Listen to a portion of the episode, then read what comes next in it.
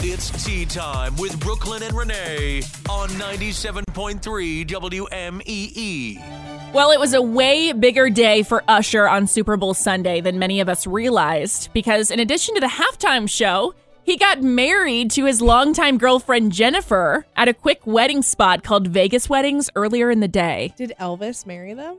I actually don't know, but that would be awesome. The iconic.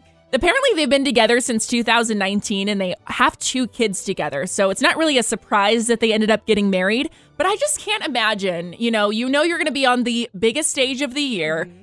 All of America's watching you, but you still get married earlier in that day. What Yeah. a huge day. He's like, hold on a second. There's something I should do before this. I Oh, know. get a whole marriage done. And we were talking yesterday about how it felt like Usher and Alicia Keys, especially Usher, was a little handsy Yeah. at times. But now, since I'm reading this and knowing, I didn't realize he'd been in a long term relationship for that long and had kids.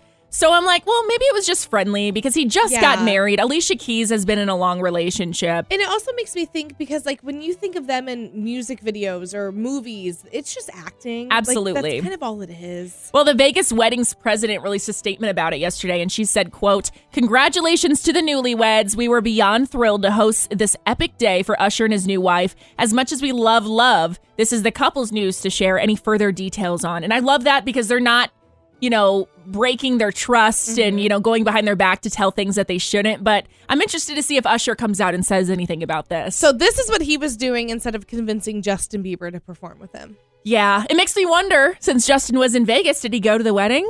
I don't know, but what's more important, Justin performing with you or getting married to the love of your life? It's a toss up, really. Come on.